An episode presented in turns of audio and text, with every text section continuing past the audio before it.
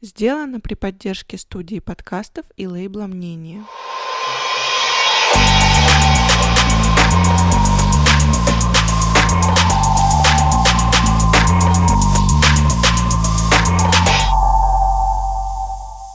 Всем привет, с вами подкаст «На коленках». Это подкаст, в котором мы приглашаем различных людей и обсуждаем с ними их неудачи, успехи, а также что их мотивирует. Дорогие слушатели, если вам нравится то, что мы делаем, то у вас есть великолепная возможность подписаться на нас на Патреоне. Во-первых, это будет поддерживать нас в наших начинаниях и помогать нам развиваться дальше. Ну и плюсом ко всему, наши слушатели будут получать выпуски на день раньше и абсолютно без цензуры. И также у нас на Патреоне еще выходят разогревы, в которых мы обсуждаем... Как всегда, слезы, переживания. Переживания, боль, утраты, счастливые моменты. Что нас бесит? Какие-то факапы. Ну и все в таком духе. Мы хотим, чтобы вы знали, что даже по подписке за один доллар вы очень сильно поможете нам развиваться. Подписывайтесь на Patreon. Все ссылки в описании. Сегодня у нас в гостях Ольга Козич и Катя Калинина. Девочки занимаются организацией свадеб в агентстве Love Git. Здравствуйте.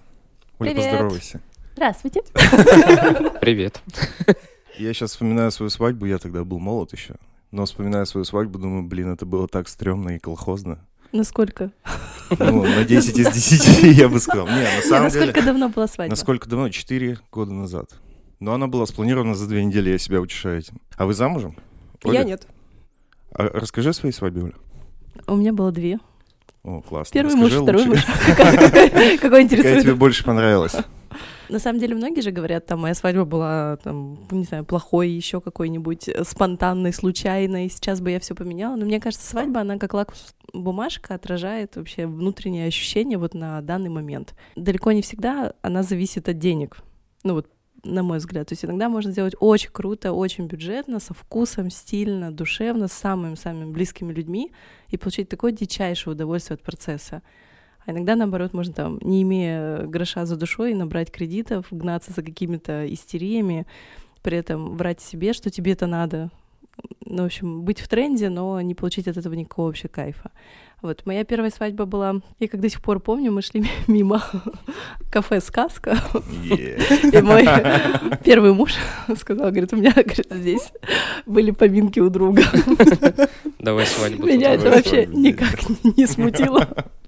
Я подумала, почему бы и нет. Хорошее название. Кафе-сказка, мне кажется, не внушает доверия как-то сейчас. Хороший старт.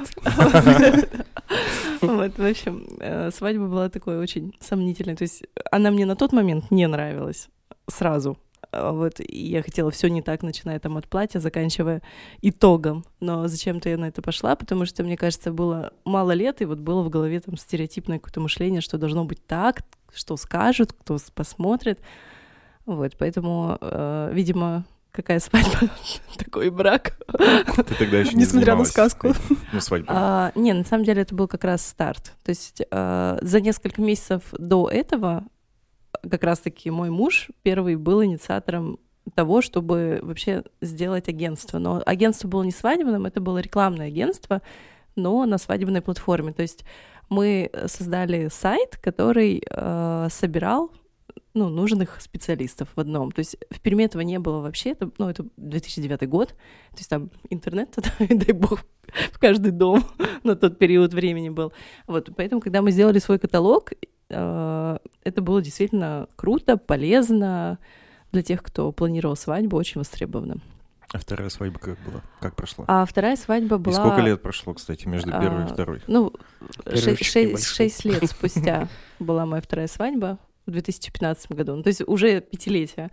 Вот, но там, э, во-первых, э, на тот момент я была уже супер популярным организатором в Перми, то есть там действительно рынок был наш. То есть мы фильтровали клиентов, мы ездили уже там заграничные проекты делали, и мне кажется, мой муж не особо хотел свадьбу со мной второй, потому что хотела. Он понимал, что он влетит не по-детски на все мои амбиции.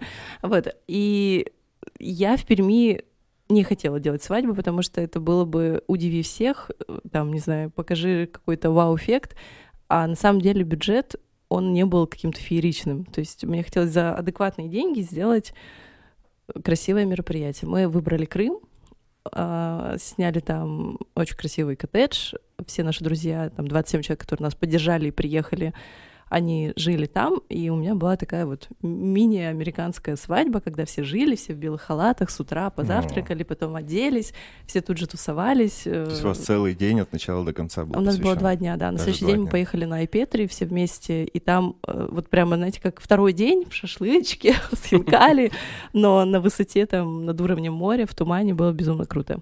Адекватный бюджет для свадьбы — это сколько? В Перми, допустим. Ну, наверное, я избалованный организатор, и мы давно сегментировали свою целевую аудиторию, и для меня адекватный бюджет — это миллион-полтора миллиона. Вот. Но я понимаю, что до сих пор даже многие мои знакомые, там, пятьсот лет подписаны на меня, и знающие, какие я делаю проекты, каждый раз впадают в шок, что типа «Сколько? Сколько это будет стоить?» И когда меня очень редко зовут на свадьбу друзей, обычно я там нежеланный гость, и я могу залетным образом попасть на свадьбу друзей своего мужа, конечно, да, я остаюсь обычно в глубочайшем разочаровании от того, что я вижу, потому что многие тратят большие суммы денег, там пятьсот тысяч — это тоже огромная сумма денег, и хочется даже пятьсот тысяч потратить с умом. И я вижу это распределение этих странных ведущих за десять лет, которых я не видела никогда, они там появляются. Ну, в общем, весьма сомнительно. Для меня самое показательное было, когда я была беременная в гостях у друзей вот мужа на свадьбе, и не было вообще безалкогольных напитков. То есть в конечном итоге я там вытребовала просто, чтобы мне принесли морс, и он был прокисший. Все жило против меня, а ведущий придумал шикарный конкурс. Я упорно не выходила, не реагировала ни на какие интерактивы. Потом мы вышли поздравлять, и он воспользовался ситуацией, говорит: а теперь я все-таки типа вас завлек, принес виноград, поставил моего мужа напротив и говорит: ты, ну типа я, открывай рот, а он тебе закидывает. Я не, не постеснялась сказать, что я думаю на этот счет. Но сам факт, что вот эти вот вещи, они реально происходят, они до сих пор актуальны, люди это делают, празднуют там в беседках. Ну, в общем, для меня это трэш. Я просто вспомнила, как один клиент, заказчик, как раз прошла свадьба, такой достаточно неплохой бюджет, и он в конце такой говорит мне: я чувствую вот именно сегодня, как деньги утекают, и как вот говорят же э, сейчас, что время — это деньги. Вот он говорит: я чувствую, что это самые дорогие часы в моей жизни, то есть час проходит, и я понимаю, сколько я за него заплатил. Поэтому мне кажется, что действительно сейчас как бы сложно говорить о каких-то конкретных бюджетах, там какая цена маленькая, какая цена большая, потому что и задачи у многих разные, то есть у кого-то это камерный ужин на пятнадцать человек, у кого-то это большое событие там на сто-сто двадцать человек, и понятно, что каждый хочет как бы свою, какую, свою начинку, свое наполнение, и уже под это подстраивается тот или иной бюджет. Вот. То есть у нас как бы задача сделать так, чтобы мероприятие... Мы давно уже, мне кажется, ушли от той истории, когда говорим, там, что свадьба в среднем стоит столько-то, потому что наша задача как раз-таки сделать уникальное событие и собрать его, ну, не как конструктор, а как, ну, от самого нуля до, там, реализации в день. Вот. Самый большой бюджет, с которым мы работали, был одиннадцать миллионов. И это не городское мероприятие, фестиваль, это просто чья-то свадьба на пятьдесят человек. А что где там это было, да? Что... Где, да. Ну, это было Демидково, на самом деле, очень давно, это был двенадцатый год. Тогда одиннадцать миллионов — это еще больше, чем мы себе да. представили, да. получается. Вот, и э, мероприятие длилось три дня. Вот. На самом З- деле сейчас... Звучит ничего на самом деле особенного. Там что-то суперклассное было? Там Нет, оно, а, на самом деле для меня это стало мероприятие, которое вообще разделило мое видение до и после, потому что заказчик был очень э, требовательным. Для нас это было... ну так скажем, испытанием на прочность, потому что до этого мы работали в сегменте там пятьсот тысяч, и тут московское агентство нанимает нас как подрядчика. Но так как мероприятие было здесь, они были как переговорщики, в конечном итоге вся ответственность легла на нас.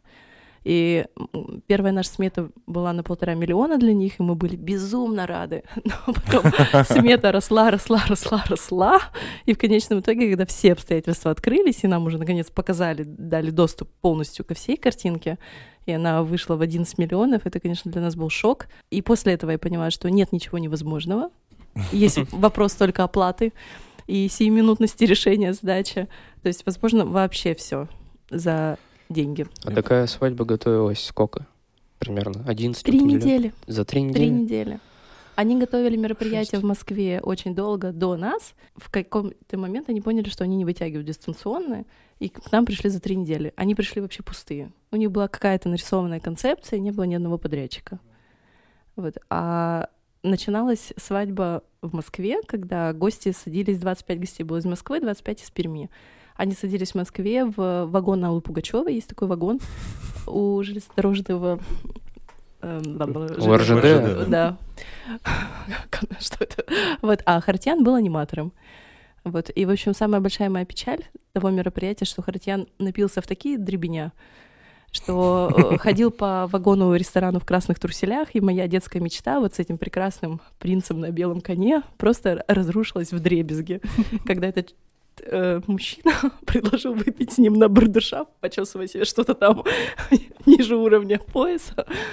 Замечательно. Я просто слышу одиннадцать миллионов на свадьбу, представляю себе слонов, там должны быть да. факиры, которые огнем дышат. Это прямо слонов супер не было, шоу но были русские тройки, им хотелось на самом деле трешака. То есть э, эти люди в Москве имеют э, огромное количество разных-разных бизнесов, видели все.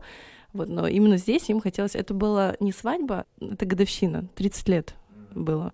Вот, то есть они приглашали свой близкий круг, поэтому часть ехала из Москвы, часть была здесь. Ну и то есть э, как они там давали друг другу клятвы заново. У них на самом деле трое взрослых дочерей, внуки, там еще кто-то был. А драки были? Между пер... а. пермскими и московскими гостями. Как сейчас программы. Драк не было, но попойка была знатная. Там был Серьга, помните, такой... Сергей Галанин, да. Да, вообще знаменитый в свое время. Оказался вообще потрясающий Душка. Был Сюткин с Ромарио. Они именно в тот год, у них была песня такая, что Питер-Москва, и вот э, все заходило. Я впервые видела, как можно, оказывается, подходить, просто вот так вот класть, типа, погон, денежку. И Сюткин тан-тан-тан-тан-тан снова поет. Вот, и время его не кончалось. Ну и, в общем, все такое. Ну, для нас тогда это был вообще вау. Мы не работали ни с медийными. То есть для нас даже Серьга был просто, о, господи. Вот. А вопрос в том, что мы там сняли полностью все Демидкова, это тоже был шок. Ну как так взять, там, переселить всех бабушек, вот ходящих с этими анализами, там, на первом этаже куда-то на три дня, э, снять Пермскую галерею, э, потому что там есть коллекционная выставка деревянных богов, которая для нас, пермяков, ничего не значит, но там весь мир сходит с ума, чтобы увидеть ее. Серьезно? Да, и нам открывали... Я сто раз уже смотрел на этих Иисусов деревянных, вообще не впечатлился вот, ни разу. А их впечатлило. Но нам еще открывали, на самом деле, я единственный раз в жизни была в хранилище Пермской галереи, где все совершенно по-другому, там просто столько-столько-столько закрытых картин, которые действительно являются, ну, там, немыслимых, денег они стоят, их нельзя показывать, потому что попадает свет, они разрушаются.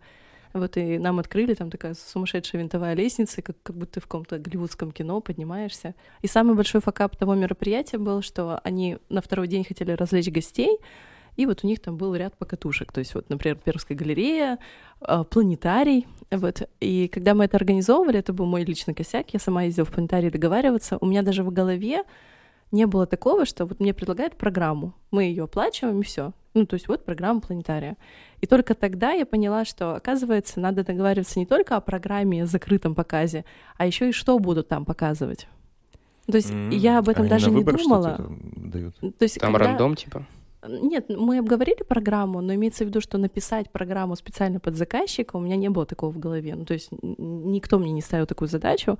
И тут, в общем, эти чудесные бабушки, тогда еще планетарий был не отреставрирован. Блин, они, наверное, что-нибудь там супер православное начали говорить. И, нет, там началось, типа, вот, вот этот заунывный голос, типа, бороздит планеты, там, да. В общем, проходит пять минут, мой заказчик ключевой, который за все это платил, встает и открывает, и выходит. Соответственно, свет попадает в планетарий, эти бабки бегут, закрывают дверь, закрывают на щеколду. Сейчас плавится. Представляете?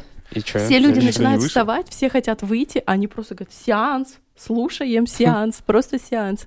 Вот, и как бы тут начинается вообще прямо... Вот тут была бы драка, мне кажется, если бы я вовремя не смоталась куда-нибудь, потому что для меня это был форс-мажор. Вот, ну, все проходишь на ошибках, и вот такие вещи, они закаляют, и потом ты начинаешь думать, так, окей, а что вы будете говорить? А какой будет показ, а сколько будет минут? И так далее. Я один раз был в планетарии, ну, как это правильно называется? М, Ну, типа торжественная часть или что-то такое там проводилось.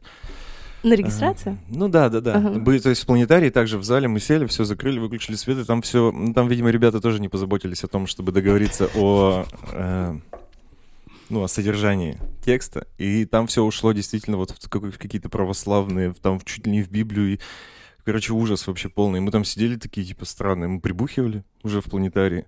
И для нас это все было прямо, ну, супер странно. Я могу сказать, что некоторые тексты для регистрации очень похожи на те тексты, которые я рассказывала до сих пор. Серьезно? Там все зависит, конечно, от регистратора, но в целом иногда бывает, что в космос уходит, и все. Есть просто очень много каких-то стереотипов относительно свадьбы, и до сих пор начинают люди писать там, вот, я хочу вот это, вот это, вот это.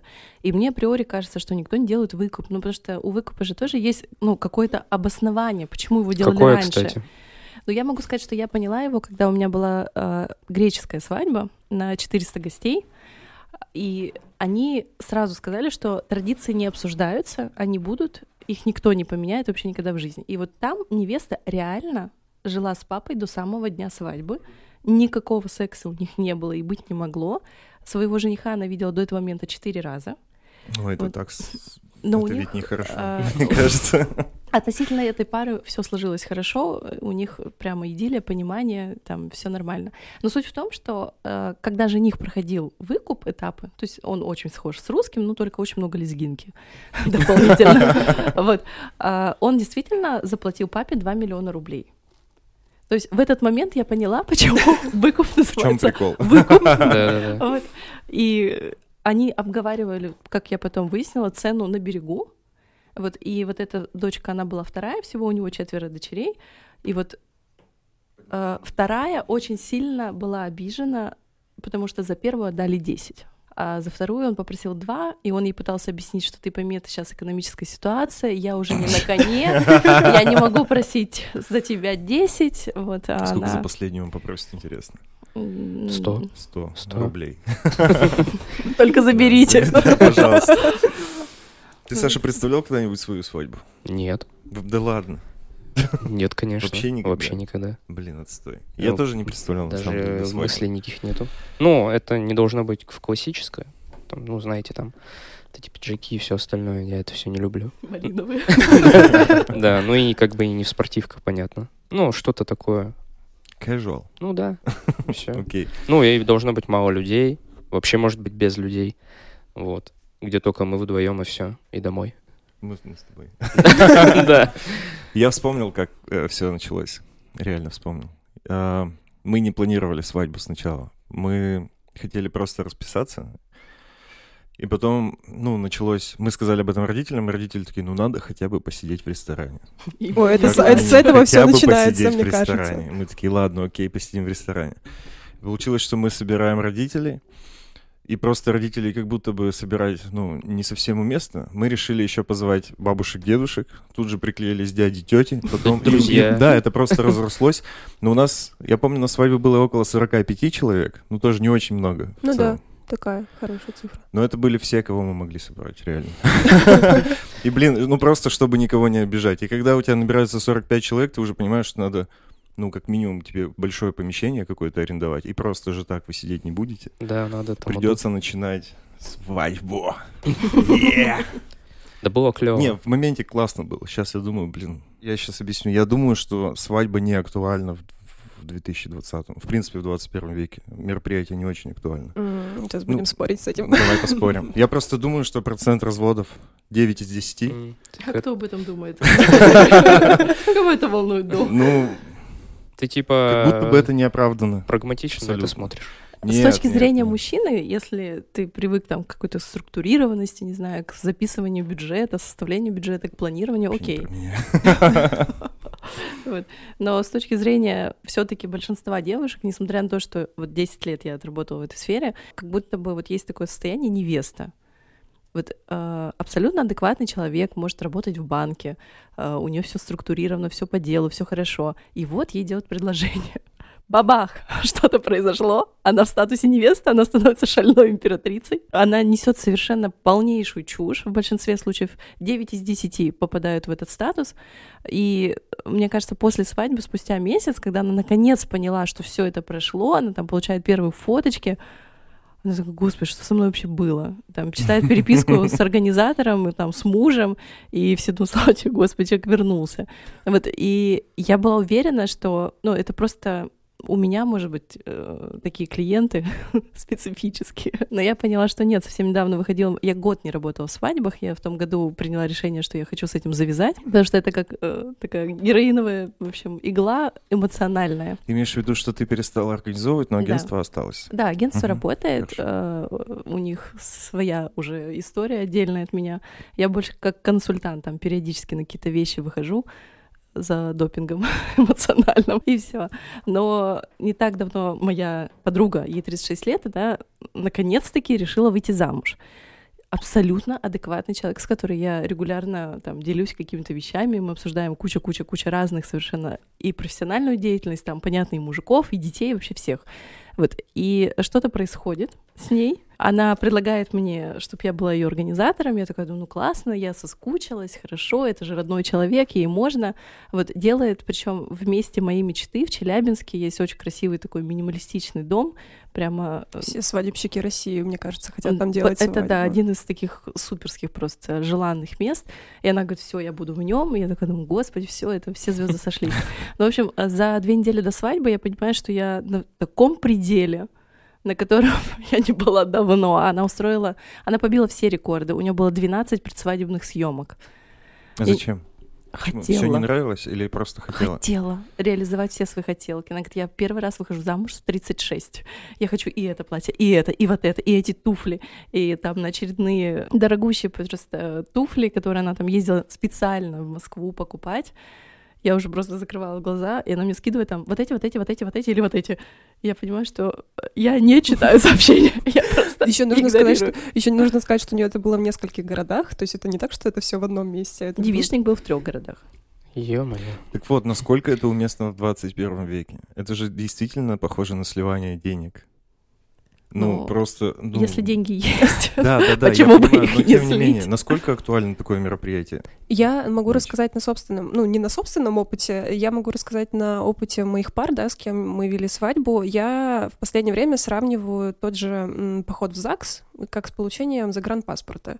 То есть, э, когда ты туда приходишь, там, ну, нет никакой романтики. Там везде тексты одни и те же. И я могу сказать, что у меня большинство пар расписывались под, в какой-то в каморке, их даже там в зал не водили, бумажку я выдали. Я распис... расписывался. Ну, это да. было, кстати, забавно. Они там включают на таких маленьких компьютерных колоночках пальцы, вот этот вот, как у Мендельсона, правильно? И она начинает там: ваш корабль любви по волнам, там, взаимопонимание движет. В ужас, короче. Ну да, я понял. Ну вот, и получается, что как загранпаспорт ты приходишь, и никакое там, ну, удовлетворение от того, что ты его сходил и получил, ни в МФЦ там не получил.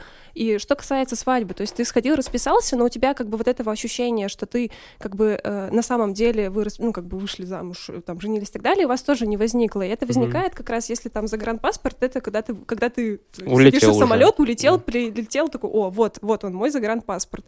Как там, не знаю, водительские права, ты сел за машину с правами, да, вот тогда. И свадьба то же самое, то есть когда день идет конкретно под тебя, тогда и ощущения у невест, у тех же, у женихов совершенно другие. Большинство ребят, с которыми мы работали, вот там те же женихи, абсолютно непробиваемые в жизни, э, там в том же ЗАГСе тоже как бы, ну, получили и все, они просто начинают как бы рыдать как мальчишки, когда там начинается та же регистрация. Ты смотришь, и как бы у тебя в какой-то момент накатывает. У меня, конечно, еще не десять лет опыта, поэтому как бы я сама тоже на себя это, ну, как бы принимаю и ощущаю, и на самом деле вот ради таких моментов, я думаю, что стоит делать ту же свадьбу. Плюс вот сам этот процесс инициации, что ты переходишь в своих отношениях на следующий уровень. Это как, ну, не знаю, можно сравнить с каким-то обрядом. Тот же выкуп, ну, то есть свадьба сама по себе как большой обряд того, что ты переходишь в следующий этап отношений. Ну, я думаю, что ради этого стоит делать ту же свадьбу. Понятно, что, опять же, нужно смотреть формат, какая она может быть, потому что у меня была недавно пара, ну вот в этом сезоне, и я не знаю, у невесты она пришла, и такое ощущение, что у нее какая-то куча установок в голове, то есть и у нас были такие диалоги, я понимаю, что я себя чувствую очень странно, то есть она мне задавала вопросов пятьдесят а, в, формат, в следующем формате, такая: Кать, вот мы придем в ЗАГС, я с какой должны, с правой же стороны стоять? Я говорю, А-а-а. ну нет, с какой хочешь, с такой стой, может, у тебя рабочая сторона правая, может быть, левая. Она такая, угу. Так, слушай, вот мы делаем ужин, да, а мои родители же должны сидеть с родителями жениха? Я говорю, ну нет. Ну, то есть, и как бы вот таких вопросов, то, что я же должна, я говорю, ты ничего никому не должна. Давай смотреть от того, как ты хочешь. Угу. И мы вот эти вопросы постоянно... Я как бы понимаю, что я везде отвечаю, нет, не должна. Там, я не знаю, там, я должна в ЗАГСе. А я как бы к ЗАГСу, ну, я не знаю, может быть, это мое личное отношение, что я не отношусь к этому как к какой-то огромной церемонии. Это больше такая формальность, поэтому... в таком формате. При том, что в ЗАГСе же как раз документ заключается. Да. Странно, что это формальность. Да, ну, не знаю. Мне кажется, там контекст все равно играет большую роль. Вот. Бывают и другие ситуации, когда приходит, например, невеста, ну, тоже вот у меня был такой случай, был какой-то период, что у нас все невесты, у нас были на свадьбах, помнишь, караваи? Я не знаю, вот просто каравай пришел, хотя это, блин, очень такая старая история, когда там приходишь... Типа отламываешь кусочек. Да, с, э, с невестой заходят, родители дают каравай. Да, не все. Знаю, очень такая старая традиция, и в какой-то момент у нас было несколько подряд свадеб, где этот каравай был, у каждого под разным предлогом. Где-то был там жених-иностранец, и это как бы такое знакомство с русской культурой хотелось сделать. Вот. А потом была невеста, она говорит: Катя, у меня мама хочет каравай. Она говорит, о, я говорю, ну, Анка, это же вообще неправильно. Я говорю, ну... Она, она, и она говорит, у меня мама, она так хочет, она, говорит, даже вышила рушник. Я говорю, ну вот смотри, если мы сейчас это уберем, то представь как бы состояние твоей мамы, которая специально вышила рушник. Ну типа ничего плохого в этом нет, давай сделаем эту традицию, если для нее это важно, угу. Для тебя важно ее эмоциональное состояние, и в принципе ты не против. Она такая, ну в принципе я не против. И все, мы его сделали, это было две минуты, но при этом как бы мы понимаем, что мама успокоилась, потому что она свой рушник отдала, да. И вот она свой дол- выполнила свой долг, и как бы для них это прошло не так, что это в центре всего. Вот. Были, конечно, и крайности, когда хотели... У меня одни э, гости пришли на свадьбу, и вместо каравая дали качан капусты. В этот момент мы просто все скооперировались, ведущие. А у меня ч- чиабату. Каравай, говорит, не нашли, забыли. В чиабату засунули соль. Ужасно. Получается, никаких правил нету? То есть можно творить что угодно? Блин, ну есть же, наверное, какие-то традиции просто. Да, ну вот каравай тот же самый. Я бы сказала, что, наверное, не традиции, есть какие-то, есть определенный каркас. То есть э, касаемо того же вечера, например, мы все равно выстраиваем тот же сценарий, исходя из понимания, например, сколько гостей могут сидеть за столом, например, когда нужно делать паузу, потому что так или иначе там делать нон-стоп программу тоже не, ну как бы когда хотят, мы хотим, чтобы постоянно были какие-то выступления, но в какой-то момент гости могут встать и уйти, просто там, не знаю, подышать свежим воздухом, там передохнуть, поговорить друг с другом. То есть какие-то вот такие вещи, мы их рекомендуем. Но в целом программа сама по себе очень индивидуальна. И сам процесс того, как это может происходить, он может очень сильно различаться. У нас недавно была свадьба, где э, пришли ребята как раз, и у них было сто человек. То есть вот как раз было год назад. И, и с ними пришло еще сто. В общем, они сказали, что у нас будет регистрация, вот, но мы не хотим, чтобы на ней были все. То есть это все равно, мы считаем, что это для близких людей, вот, но мы хотим, что у нас как бы часть, чтобы присутствовали, часть нет. И получается, что у нас программа состояла из двух больших блоков. То есть у нас была первая встреча гостей, когда пришли сорок человек самых близких, прошла регистрация, вот, дальше гости вышли, и началась уже вторая встреча гостей, как раз когда началась такая большая история с вечеринкой, приходили как раз-таки на такую гала-ужин, вот, и совершенно было другое настроение, и при этом как бы сама структура необычная, и в шесть ноль ноль там мы запустили всех гостей и начали вот эту вечеринку, которая шла там девять часов подряд. Вот. То есть как бы всегда подстраиваемся под желания, под какие-то индивидуальные особенности каждой пары, запросы. Вот. Иногда не очень хочется подстраиваться под Иногда... индивидуальные запросы пары, потому что запросы бывают очень интересные. Какая самая... Трэшовая? Ну, не трэшовая, я не знаю, как это правильно сказать. На примере сейчас объясню. Я этим летом ездил на свадьбу в, дерев... в деревню. А, есть такой поселок, по-моему, Зюкайка, знаете, недалеко от нашего города. Мне кажется, даже название. И рядом с Зюкайкой есть еще один поселок, еще более маленький. Под Зюкаевка? Да, да, да. Там был выкуп, и там буквально вот улица и десять домов, вот вся деревня. И вот там э, был выкуп, и было ужасно. И мы потом приехали в зал банкетный, единственный на все, видимо, село, там близлежащее. Как объяснить? Там были фиолетовые скатерти. Сиреневые такие, мерзкие, знаете? Вот, вот, я думаю, это описывает, в принципе, все настроение свадьбы. Вот что-нибудь такое, прям самое трешовое. Наверняка же есть люди, у которых нет вкуса. Колхозное, может? Да, колхозное. Колхозное. Что-нибудь такое. Ну, мне кажется, не обязательно, чтобы вы устраивали, может быть, вы посещали что-то такое. Меня звали на одну свадьбу, на которую я не поехала. Ну, то есть это была свадьба моей одноклассницы. Вот, и все было хорошо до того момента. Это была, должна была быть сельской свадьбой, а я очень хотела побывать на сельской свадьбе. То есть я уже на тот момент полтора года работала в агентстве. Вот, и думаю, блин, я ни разу не была сама на свадьбе. Ну, один раз я была на свадьбе. Вот, и думаю, хочу вот побывать на трешовой. Но я отказалась ровно в тот момент, когда мне выслали приглашение. То есть там вот такие классические открытки из магазина с лебедем, вот серьезно. Я открываю, там написано, там все, мы тебя приглашаем, и в конце просто приписка. Вход двести пятьдесят рублей. Я просто, серьезно? Что? Высылаю фотографию, говорю, вы видели? Все такие, в смысле вход? Я, я как бы понимаю, что я, я просто не пойду. Ну, как бы для меня... Дорого? Такая... В смысле? У меня такое возмущение. двести пятьдесят рублей. А потом приезжаю домой и как бы понимаю, у меня мама такая, ну, говорит, ну да, мы так часто ходили куда-то. И я такая просто думаю, какой разный мир может быть. Разное понимание вообще того, как, как свадьба может быть организована. Как будто бы отношение в этих ситуациях к свадьбе как сбор денег. Да. С ближайших родственников и друзей на, ну, на первое время. Я не знаю, как еще это писать. Да, и мне потом рассказывали, что там была куча конкурсов, начиная от того, что мы собираем на ползунки, заканчивая тем, что мы платим там аукцион на кусок торта, там сто рублей начинаем.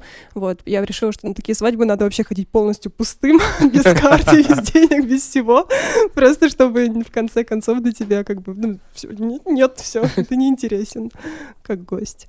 Но, с другой стороны, меня тоже удивляет, когда понятно, что я не пропагандирую э, все эти традиции по сбору денег, но вот уже там последние годы, когда между делом слышишь, как там друзья скидываются на подарок, и понимаешь, что там бюджет свадьбы, не знаю, там полтора-два миллиона, и все красиво, и все дорого, и они такие типа все корифаны-корифаны, а ребята стоят и такие типа, чё, по тысяче? И ты думаешь, блин, ну, как бы, зачем? Тогда лучше вообще что-то купить, и не надо сдавать по этой тысяче рублей, там, с пятерых пятерку. Но мне становится, ну, за них настолько неловко и вообще неуместно, и при этом люди там не готовы эмоционально вкладываться точно так же. То есть у меня всегда встает вопрос, когда мы видим большие списки, там, сто человек приглашенных, кто эти люди и для чего их приглашают?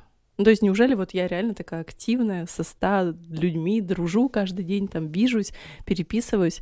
Либо это начинается по принципу, там, это для бизнеса полезно, окей. И самое смешное, что обычно эти люди для бизнеса, они нормально дарят. То есть у них все хорошо, их действительно выгодно. А потом начинается, хорошо, там, ладно, клан родственников. Вот с этими, знаете, куда пакетик-то поставить? Пакетик куда поставить? И вот она несет этот свой пакетик под мою красивую черную скатерть. Чёрт, их скатерти, кстати, это отдельное удовольствие. Когда мы перешли на них четыре года назад первый раз, мама невесты просто билась головой об этот стол, потому что это как на похоронах. Угу. А почему черную сделали? А, мы начали работать с Триумфом, то есть это темное пространство, кирпич, очень много... Вообще, когда мы начали работать с Триумфом, надо с этого начать. Это был вообще шок для всего города, потому что свадьбы всегда ассоциируются светлое пространство, регистрация у реки, там, тут вот коровки гуляют, тут регистрация, но зато красиво, типа а-ля там питерская картинка. Вот. А залов в Перми не так много, реально, которые бы чистые, без столбов, без каких-нибудь там загородок, где ты действительно видишь там всех гостей. И вот тут появляется Триумф, совершенно там случайно, в экстренной ситуации, седьмое ноль семь семнадцать была дата. Даже запомнила. Ее грех было не запомнить. Это к вопросу трешовой свадьбы. Невеста за две недели до этой свадьбы сказала, настолько были накалены отношения, что ты вот сидишь напротив меня и своими вот этими вот ангельскими голубыми глазами вообще смеешь смотреть. Ничего себе. Просто жених такой... Нам нужна Оля. Мне вы не нужны. Не знаю, каким чудом я осталась до организовать это мероприятие. Но на самом деле, даже когда вот супер такие вот были тяжелые эмоциональные свадьбы, они какие-то внутренние прорывы каждый раз совершались. Ну, вот благодаря той паре у нас появился триумф. А в триумфе, мне кажется, ну, я реализовала там все свои вообще хотелки и мечты, и я безумно влюбилась вообще в понятие светорежиссуры, потому что до этого свадьбы и свет — это были... Ну, типа, свет — это три фонарика. Тыщ, тыщ, тыщ, тыщ. Светомузыка вот эта, да? Да, погорела вот так посередине. Да-да-да. Главная единица этой свадьбы. Вот. А в триумфе появились совершенно другие задачи, там полностью технический блок, который вынесен на балкон, где ты не видишь диджея, с ним попросту даже надо как-то общаться с первого на второй этаж, вот, и куча-куча дополнительных моментов, там у них есть, например, встроенный проектор, который, естественно, все свадьбы очень любят, но он, например, засвечивается от света. Вот, и вот эти все тонкости, они всплывали, естественно, на проектах, потому что, ну, мы с этим не работали, мы начали это все изучать с нуля. И вот как раз на этой первой свадьбе были белые скатерти. И оказалось, что в темном помещении, когда нет естественного света, эти скатерти светятся. Ну, то есть у тебя семь белых пятен везде. И оказывается, они вот как море дают блеск на лица людей. То есть люди все сидят, и у них просто... Ну, их аж слепит, когда попадает там луч света. И у самого триумфа было отшито всегда два комплекта скатертей, белые и черные. И они тоже никогда не работали со свадьбами, поэтому черные они как-то стеснялись мне предложить. И потом методом там тыка мы случайно сделали эти скатерти. Это оказалось, ну, лучшим решением, потому что, во-первых, черный универсальный цвет, каким на него светишь, он такой отдает, то есть он вовсе не черный. Вот, но он, наоборот, есть... поглощает свет. Да, то есть и получается, что сервировка на нем выглядит в разы удачнее, там, интереснее. Гости даже вот могут запачкать что-то, и это не будет видно. Вот, ну и куча нюансов. Ну и ключевое, ты получаешь акцент все-таки на сцене, там, либо на фотозоне, где тебе нужно, а столы остаются всего лишь столами для еды. Человек чувствует себя гораздо комфортнее, не под наблюдением.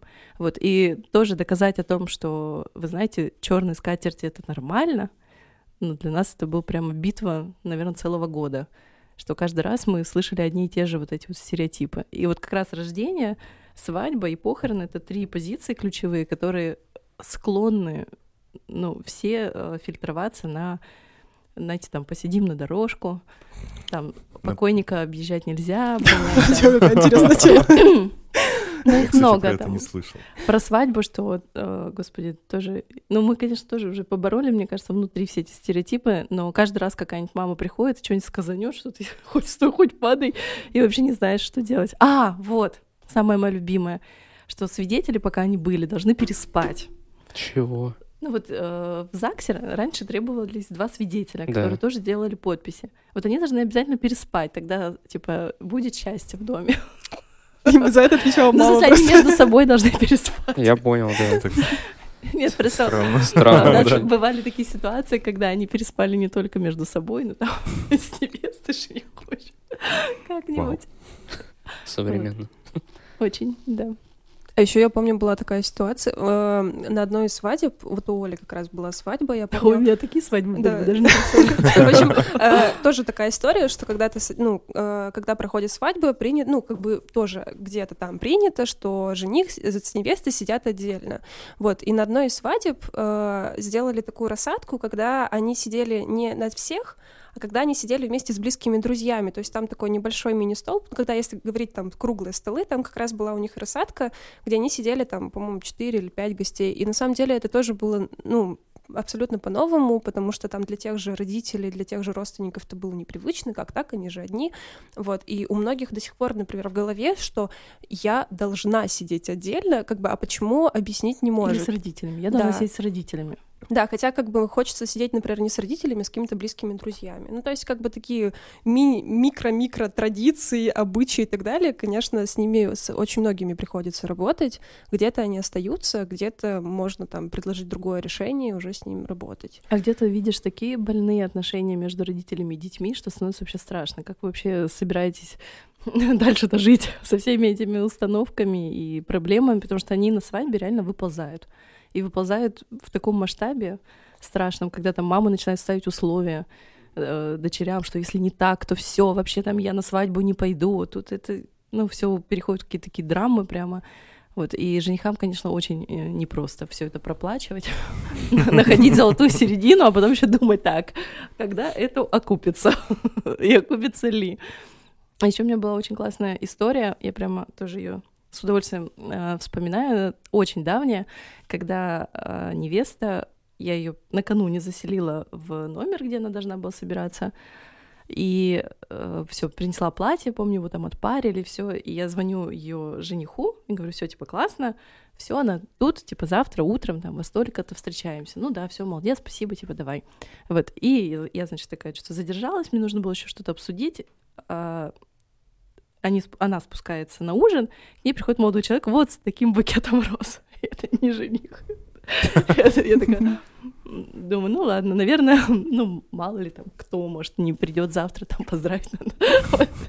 И с утра я к ней приезжаю первая вместе со стилистом, открываю двери, там лежит этот гигантский букет, ну понятно, что такая мятая постель, все классно, вот, и, в общем, она смотрит, как бы, я смотрю, она смотрит, такая, типа, ну, у меня же не было девичника.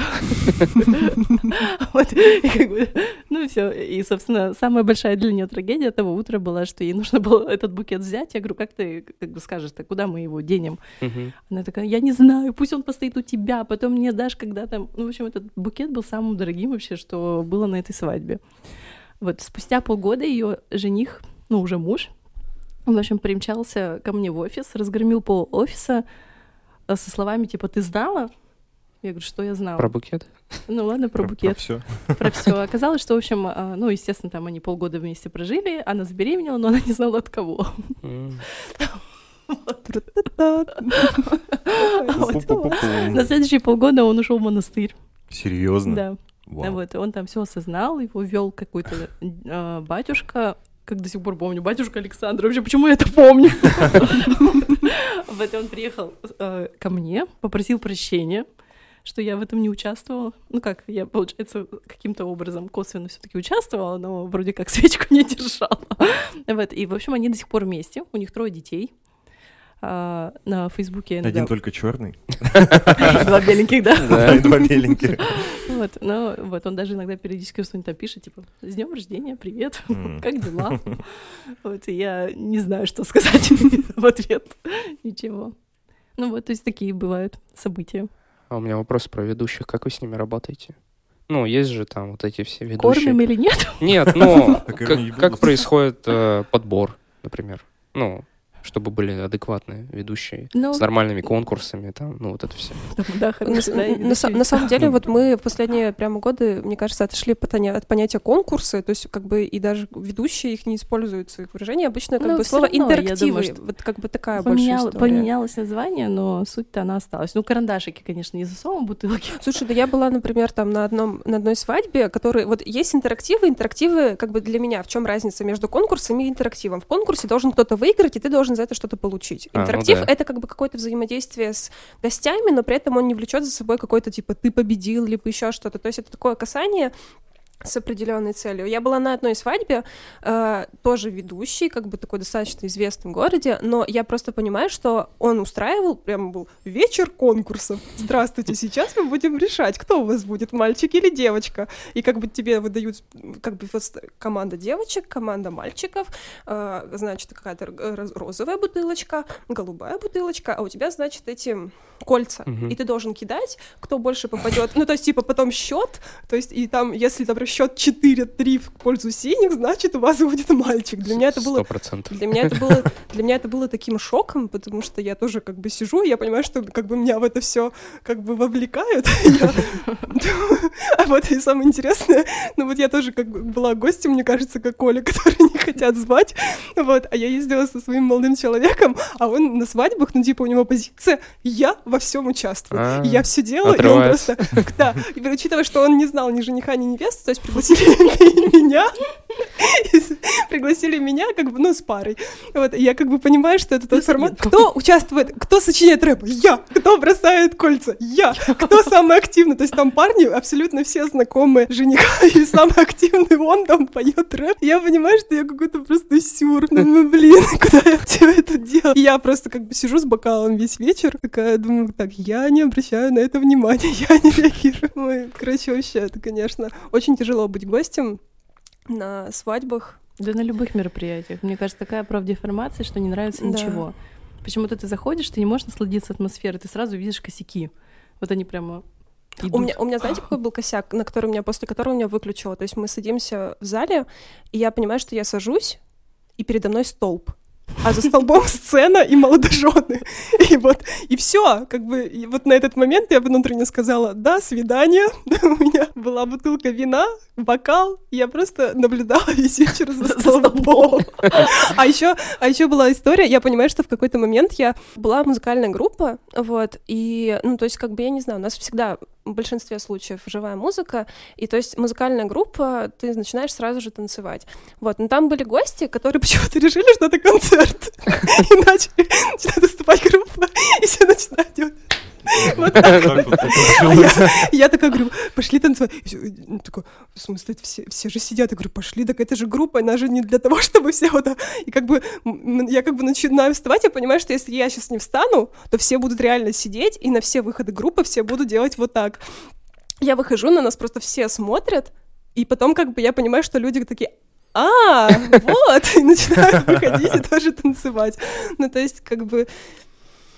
Интересный, конечно, опыт, но вот я тоже, у меня на самом деле есть такая мечта внутренняя побывать на свадьбе, которую организовывает наше агентство. Но мне реально интересно побыть в качестве гостя, вообще понять со стороны, каково это. Вот. Надеюсь, что она когда-нибудь осуществится. Так к вопросу с ведущим. У вас есть какой-то, какая-то база, или вы берете какого-то нового ведущего на мероприятие и говорите так, никаких конкурсов?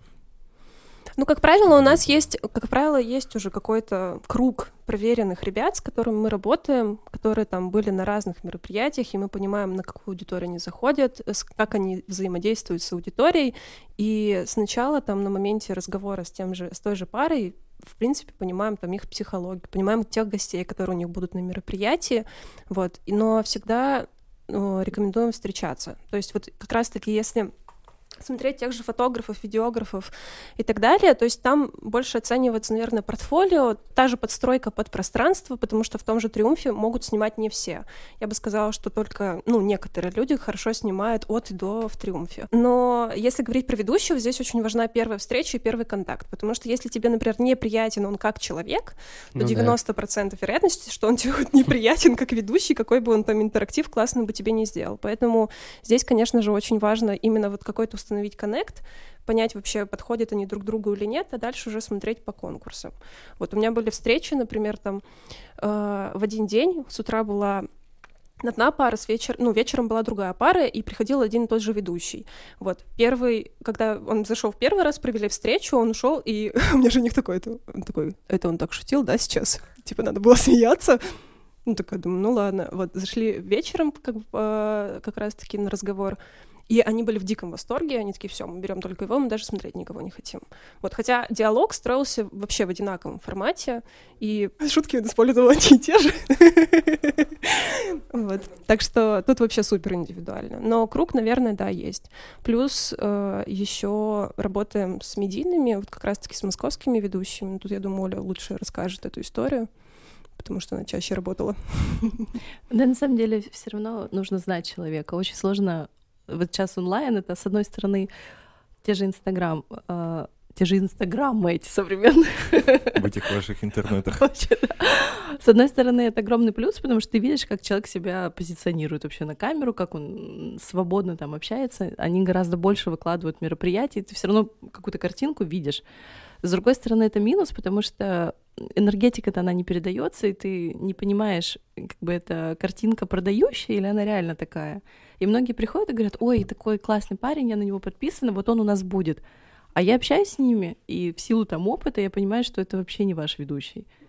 Ну, то есть, ну, реально не зайдет, энергетически не зайдет. Там, вы, условно, там, такого амебного плана, а он там с третьей передачи зашел, погнал, и ему вообще без разницы. Разгоняетесь, вы не разгоняетесь. Он сам по себе веселится. Да, ему вообще просто классно, где бы он ни был. Вот, либо наоборот, бывает, что классная картинка, у ведущего все хорошо, там, не знаю, какие-то интеллектуальные тексты, ребята такие, блин, он такой интеллигентный, он нам нужен, а сами сидят и прописки, и сиськи и хвосты шутят, и я понимаю, что это будет, опять же, вот та же ситуация тихого, неловкого молчания и непонимания, поэтому, несмотря на то, что ограниченное количество ведущих, там, не знаю, мне кажется, три человека, с которыми мы работаем постоянно, но огромный плюс, что среди трех этих все-таки это разные психотипы можно подстроить, и нам с ними комфортно работать. А это тоже важно, потому что мы на свадьбе вроде бы как за кадром, но на самом деле, если у нас дисконнект с ведущим, а такое бывает, то есть это процесс вообще становится супер хаотичным. То есть выяснение отношения, кто главный в зале, это самое отвратительное вообще, что может проходить на ивенте. То есть если команда, то это команда, и у нее одна голова. Не может быть так, что тут ведущий, тут там организатор сказал одно, это сделал другое. И вот с медийными как раз история такова, что а, чаще всего общаешься не с ними, а с их агентами. Вот у них свое видение, им вообще без разницы. Вот. И у нас были ситуации, когда... Да, суперизвестные ребята ловили покемонов. Когда, на... помните, было свадьбе. Популярное приложение, Pokemon когда Go. Ты в виртуальной а, да, реальности, да. да, ты ищешь покемонов. Вот, и он просто ведет, ведет, выскакивает, убегает. Это был гастропорт, зеленая трава. Я думаю, господи, что случилось? Кто-то приехал, что вообще? Добегает до него, он говорит, блин, подождите, постоять, стоять! Там, все, мне надо поймать этого покемона. Я думаю, господи, упырь. Какой профессионализм. И когда я звонила его агенту, он говорит, слушай, девочка, если ты не умеешь работать с медийными, куда ты вообще лезешь? Хорошо. Жесть. А для меня было в новинку тоже как раз-таки, когда работали с медийными артистами, то есть когда ты, ну, все равно свадьба такой суперживой организм, и ты всегда, ну, даже если там мы разделяем условно на блоки, когда ведет выступление, дальше какой-то перерыв, все равно там, ну, ты везде закладываешь там плюс-минус десять минут, потому что там кто-то поздравит чуть дольше, кто-то поздравит чуть короче. четыре часа времени, все, я проплачен, я пошел. И у меня как знает. И как бы я понимаю, что если там мы работаем с пермским ведущим, то, как правило, они там не уходят, они все равно вот за пару минут хотя бы они у сцены, они как бы ловят этот момент и начинают, если уже вот этот процесс идет. А тут я понимаю, что у нас такой, вот я как бы тайминг выслала, но для меня это как каркас. Вот, а для него это сценарий. Все. Как, на, как в театре. Такой просто... Я прихожу, типа, вот они... Ну, там, там причем как бы не музыкальная пауза, а выступление. И я как бы прихожу, говорю, ну, вот, сейчас. А я понимаю, что, типа, три минуты разницы. Он такой... Ты чё? Ну, в смысле, тайминг-то, э?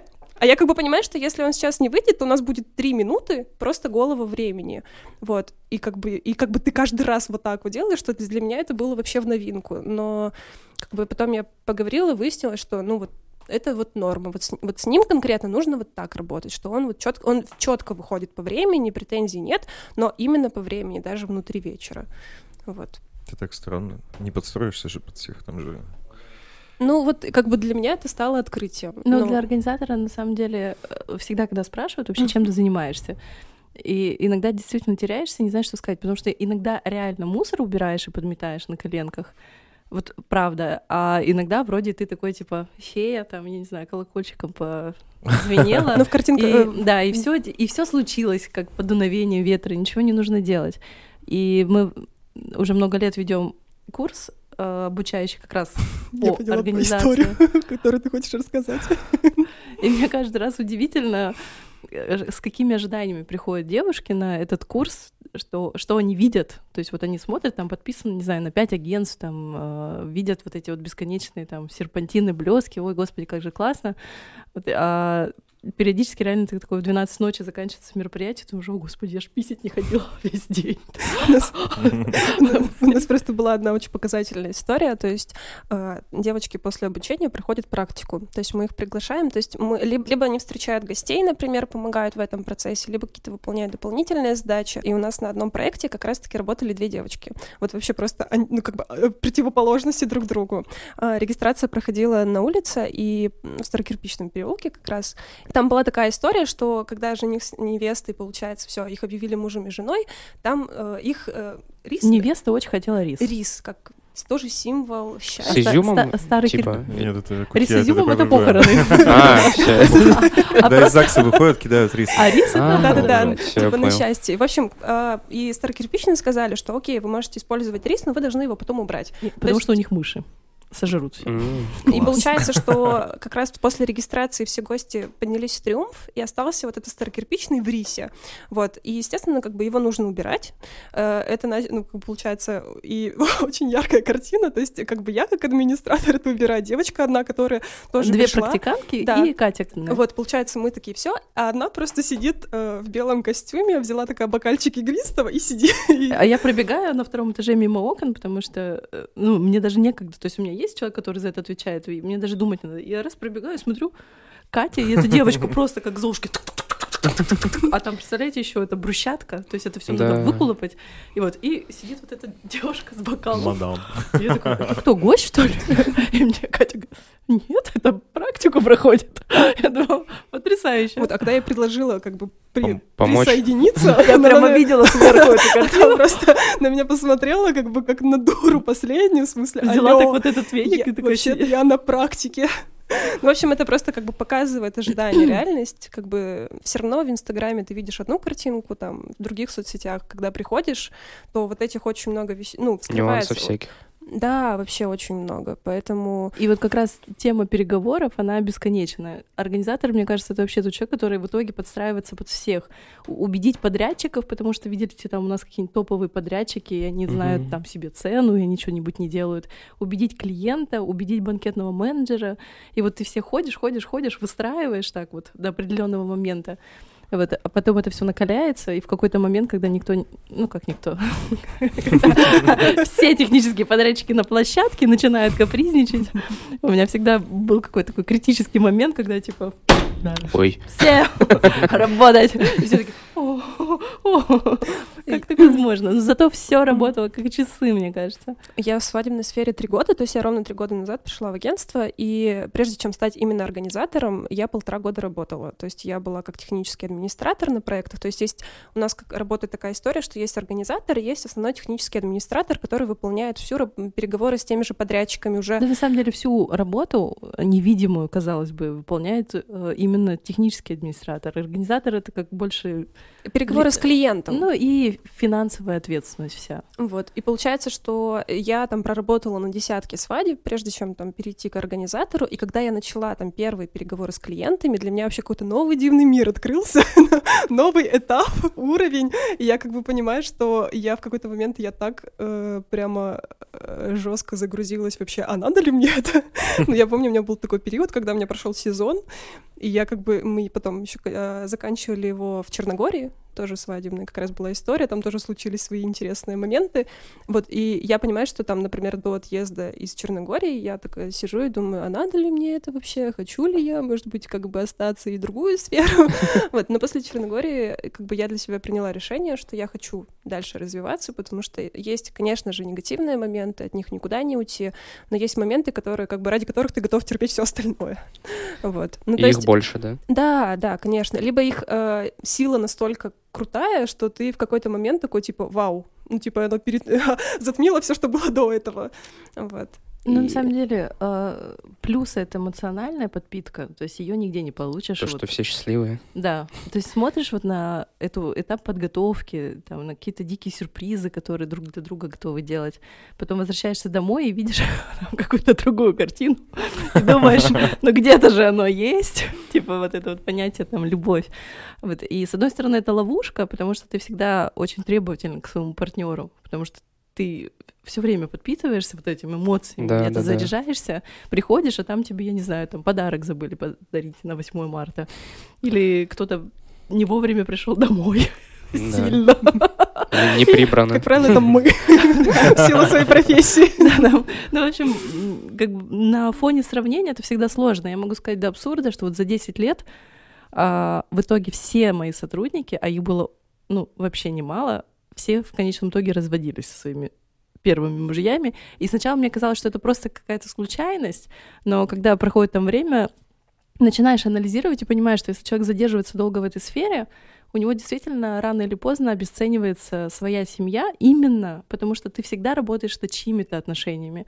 Ты всегда в ключе там, переговоров, ты должен быть максимум сосредоточен, ты там двадцать четыре на семь с невестой переписываешься, и ты действительно ждешь э, какого-то сверхвнимания от своей второй половинки, но сам ему не даешь ничего. То есть какие-то такие очень ложные отношения становятся. То есть эмоции ты подчерпнул, пришел и типа, блин, где там мои цветы, где мои подарки, а при этом сам приходишь реально в три часа ночи, уставший, замученный, и там еще переписываешься с очередной невестой, что у нее там какой-нибудь психоз с платьем.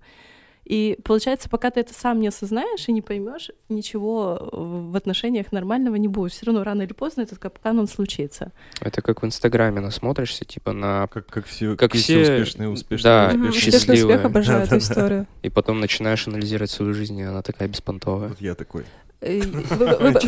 Вы просто в самом начале говорили вот эту историю, что вы хотите там больше говорить не там не про работу, а про личность. Я могу сказать, что на самом личность. Нет, я просто могу сказать, что конкретно в свадебной сфере очень тяжело в нашем случае разделять жизнь и работу, жизнь и работу, потому что это настолько плавно перетекающие друг друга вещи. Начнем с того, что все основные переговоры с заказчиками, с парами начинаются как раз-таки после восемнадцати ноль-ноль, потому что, как правило, они работают стандартные. Начали работу, график, а да, ты начинаешь да, работу. То есть, да, ты такой сидишь, у тебя при этом тоже может быть рабочий день в офисе, то есть все как бы стандартно, но ты начинаешь с ними переписываться и общаться либо по выходным, либо после восемнадцати ноль-ноль. И как бы, конечно, это тоже в том числе распространяется, когда ты дома, тебе нужно ответить, э, там, с кем-то пообщаться, выехать в выходные, встретиться, потому что в другое время они не могут, вот, и постепенно это как бы захватывает свою жизнь, Оля правильно сказала, это как ловушка как в какой-то степени, вот, и поэтому в какой-то момент важно все-таки разграничивать? Ну, в свадьбах невозможно разграничивать. Как только ты начинаешь говорить, я не могу встретиться в выходные, тебе говорят, блин, ты что, не клиентоориентирован? Вы не знаете, что такое сервис, мы уйдем в другой, начинаются вот разные истерики. Для меня это вот как раз, там, заканчивая там, свой десятый год в том году, я поняла, что ну, я просто устала. То есть, во-первых, возраст моих невест стал... Мне стало интереснее общаться с их мамами, чем с ними. То есть, когда я начинала, мне было двадцать один, сейчас мне тридцать три года. И причем я сейчас себя чувствую там гораздо кайфовее, увереннее, лучше, не знаю, с гораздо большими возможностями, чем там много лет назад. Но я смотрю, там девочки приходят двадцать три, двадцать четыре, двадцать пять, и мне кажется, там у меня сотрудники такого возраста, но в силу того, что, в силу того, что мы, видимо, все равно как-то шлифуем друг друга, темы и интересы у нас, ну, совпадают. А когда к тебе приходит человек извне, ты смотришь на него и думаешь, ёбаный в рот, о чем она вообще думает? Ну, типа... И, и когда там, вот сейчас же еще супер вот эти вот губы, там, ресницы, грудь, и когда вот она сидит там, я не знаю, там, вот, вот так вот, и перед ней зеркало наше офисное, и вот она смотрит, каждую секунду поправляет свои губы, с ней ведут переговоры, а рядом с ней сидит нормальный мужик. Ну, нормальный, красивый, умный чувак, как бы. И ты сидишь на него, смотришь и думаешь, он на чем вообще как бы женится? Зачем ему эта херня? Вот. И мне реально... Я стала ловить себя на мысли, что ко мне приходят клиенты, и у меня нет желания с ними работать. Ну, то есть вот они зашли, и я через три минуты такая думаю, не, не хочу. Вы реально отказываете? Мы отказывали. То есть это на самом деле делается же очень просто, что даже на этапе переписки иногда ты смотришь Инстаграм и думаешь, м-м, не мой клиент. Либо иногда он начинает э, трахать твой мозг еще до того, как он заключил с тобой договор, и это тоже не, ну, ну, не стоит. Плюс иногда это не тот бюджет, ради которого нам вообще имеет смысл что-то делать. Кстати, интересное наблюдение, даже в отсутствие, что на самом деле свадеб. Чем, ну вот мое личное наблюдение, что чем меньше бюджет, тем больше ты уделяешь времени, потому что они просто, не знаю, там за десять тысяч рублей готовы порвать тебя в клочья. Вот у меня была ситуация, когда пришли с одним э, пониманием бюджета, э, с одним количеством гостей, вот, затем количество гостей увеличилось, следовательно, увеличился бюджет там на определенную позицию. Вот, когда я им принесла это все, у них там началась просто какая-то истерика формата того, что Ты же нам говорила. Я говорю, ну, в смысле, я вам говорила, что на ваше количество гостей будет одна ситуация. Сейчас она изменилась. И как бы ты понимаешь, что, ну, переговоры просто идут впустую. То есть ты доказываешь какой-то очевидную, очевидный момент, хотя там сумма, там, не знаю, семь-десять тысяч рублей. Но они передиджу уже взяли. Ну вот, да. Они уже один платеж. Опять вопрос того, что быть, ну, как бы быть, а не казаться. Все-таки хочется, чтобы люди действительно оценивали свои возможности сразу и честно говорили о них сразу. Причем мы тоже всегда говорим об этом. То есть э, у нас нет интереса работать там, на кредитных деньгах. И за большинство расходов, э, их расходов, мы не имеем ничего, там, никаких процентов, у нас нет сдельной оплаты, ничего. То есть мы фиксируем свои отношения заранее, все там знают, э, сколько это будет стоить. И вот когда начинается вот эта доказательная история, действительно иногда проще отказаться, сказать, ребят, идите там, не знаю, в другое агентство, бюджетнее, либо сделайте сами, ну, как как вы видите, потому что вы идете на нашу картинку, вы все равно ждете какого-то итогового варианта схожего, то есть все равно есть там некое портфолио, есть понимание там бюджета, мы никого не обманываем, но люди почему-то приходят и начинают там с первой встречи, например, говорить, а какая скидка? А какая скидка? Вот, и мне каждый раз хочется сказать, нет, конечно, скидка будет, обязательно, но я ровно на эту скидку не буду работать с вами, ну, потому что мы работаем иногда с парой год. То есть вот у меня последние год две... подготовки, в смысле? Да, две свадьбы, они длились год. Это было как мое наказание просто, чтобы я окончательно приняла решение, что я больше не хочу работать в этой сфере. Два гвоздя в крышку гроба. У меня у меня не было таких негативных, ну вот последних негативных ощущений. У меня было вот была тоже свадьба, которая подготовка длилась одиннадцать месяцев. Вот, и мы за это время поменяли три площадки. Всего лишь одиннадцать месяцев. Да, без одного месяца. Мы поменяли за это время три площадки, несколько раз меняли декор, ну потому что вот сейчас вмешала вся эта ситуация с ковидом, мы провели, за, запрыгнули в последний вагон и провели, вот там было небольшое окошко э, там, с середины августа до середины сентября, когда как-то можно было проводить мероприятие, мы это сделали, но я понимаю, что за этим стояло вообще просто сутки переговоров, сутки стресса, каких-то отмен, переносов, возвращений, заново бронирований, поисков, вот там, поэтому вот к вопросу о том, что многие еще действительно же недооценивают, что входит в работу организатора, то есть многим кажется, что, э, типа, а почему я должен платить за то, что я с тобой разговариваю? Вот. С другой стороны, хочется сказать, а как бы ты не думаешь, что ты можешь платить за ту информацию, которой я обладаю? То есть сейчас, разговаривая со мной, ты можешь сэкономить э, там, определенную сумму денег, не нарвавшись на каких-то там недобросовестных подрядчиков. Не знаю, там, если ты возьмешь там одного фотографа, просто увидев его картинки Пошли. в Инстаграме, но не подстроишь его, ну, там, тот же Триумф, например. Ну, реально, многие там, например, смотрят какого-то фотографа в стиле файн-арт, но посади этого фотографа в Триумф, и он просто посыпется, потому что работать со светом умеют очень немногие в городе. И получается, что вроде как бы на улице ты отснял историю, все классно, зашел внутрь, и как бы ну и все. Там просто на ужине как раз-таки там фотографии на айфон. Ну я не знаю, какая-то такая история. Тут очень... Поэтому... Я еще могу сказать, что вот эту историю мы э, сейчас транслируем так, что мы не подруги. То есть от того, что вы придете к нам, вот до момента свадьбы мы с вами все-таки не друзья, у нас с вами больше... А после хотим вас забыть. Эта женщина закончила, если слушайте меня. Ну, короче, это действительно важно разграничивать дружеские отношения и историю как бы заказчик-исполнитель, потому что любая дружба заканчивается на моменте денег.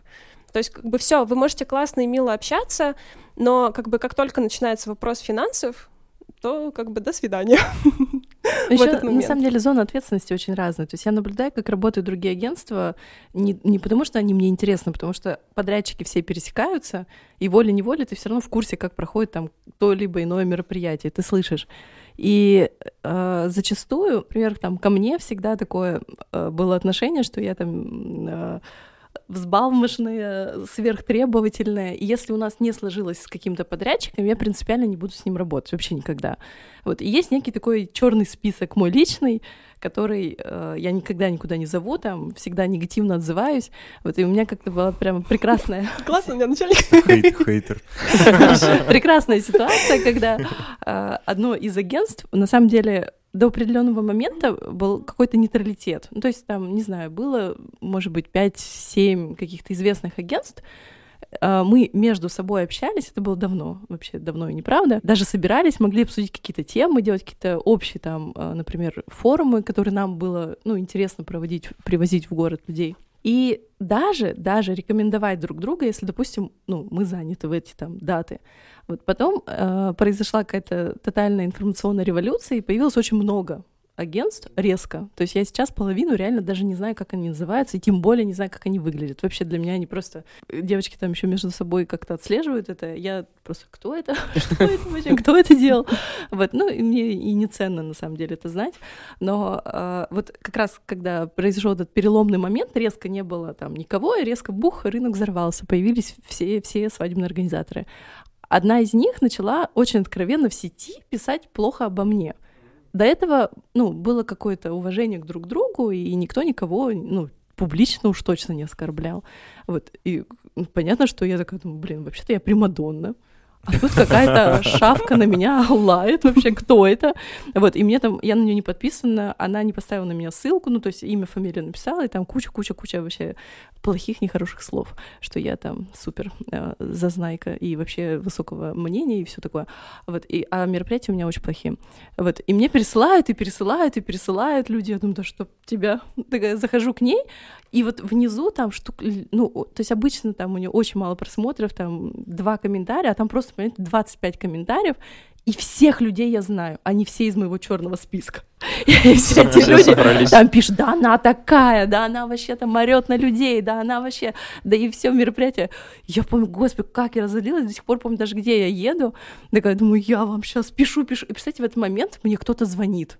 То есть в тот момент, когда я написала вот такое вот сообщение, которое нужно, я такая думаю, так, все поговорила, у меня тут все стерлось, я уже там второй раз перечитала, осознала, написала, опять кто-то звонит. И в конечном итоге я так и не ответила. Но буквально там через полгода она приходит на другое наше мероприятие. Вот. Я действительно крайне импульсивный, эмоциональный человек. Обычно я держу себя в руках до определенного момента, но тут не сдержалась.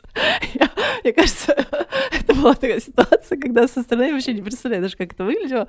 Но еще суть в том, что я ее просто чуть ли не вот так вот за шею приволокла к нашему стенду. Тыкала в него лицом, фоткала и говорила, пожалуйста, напиши, что я последняя тварь. Wow. Даже это смешно иногда. Вот, ее подруга стояла в шоке, молчала. Вот, ну и потом появился, конечно же, пост, что Оля Козич просила написать, что она такая-то, такая-то. Вот, ну, Вы а... в итоге разрулили эту ситуацию? Или это а... геш... да, гештальт такой? Незакрытый. Ну как, конечно, я после этого там неоднократно в сети об этом говорила, но... Они все еще существуют.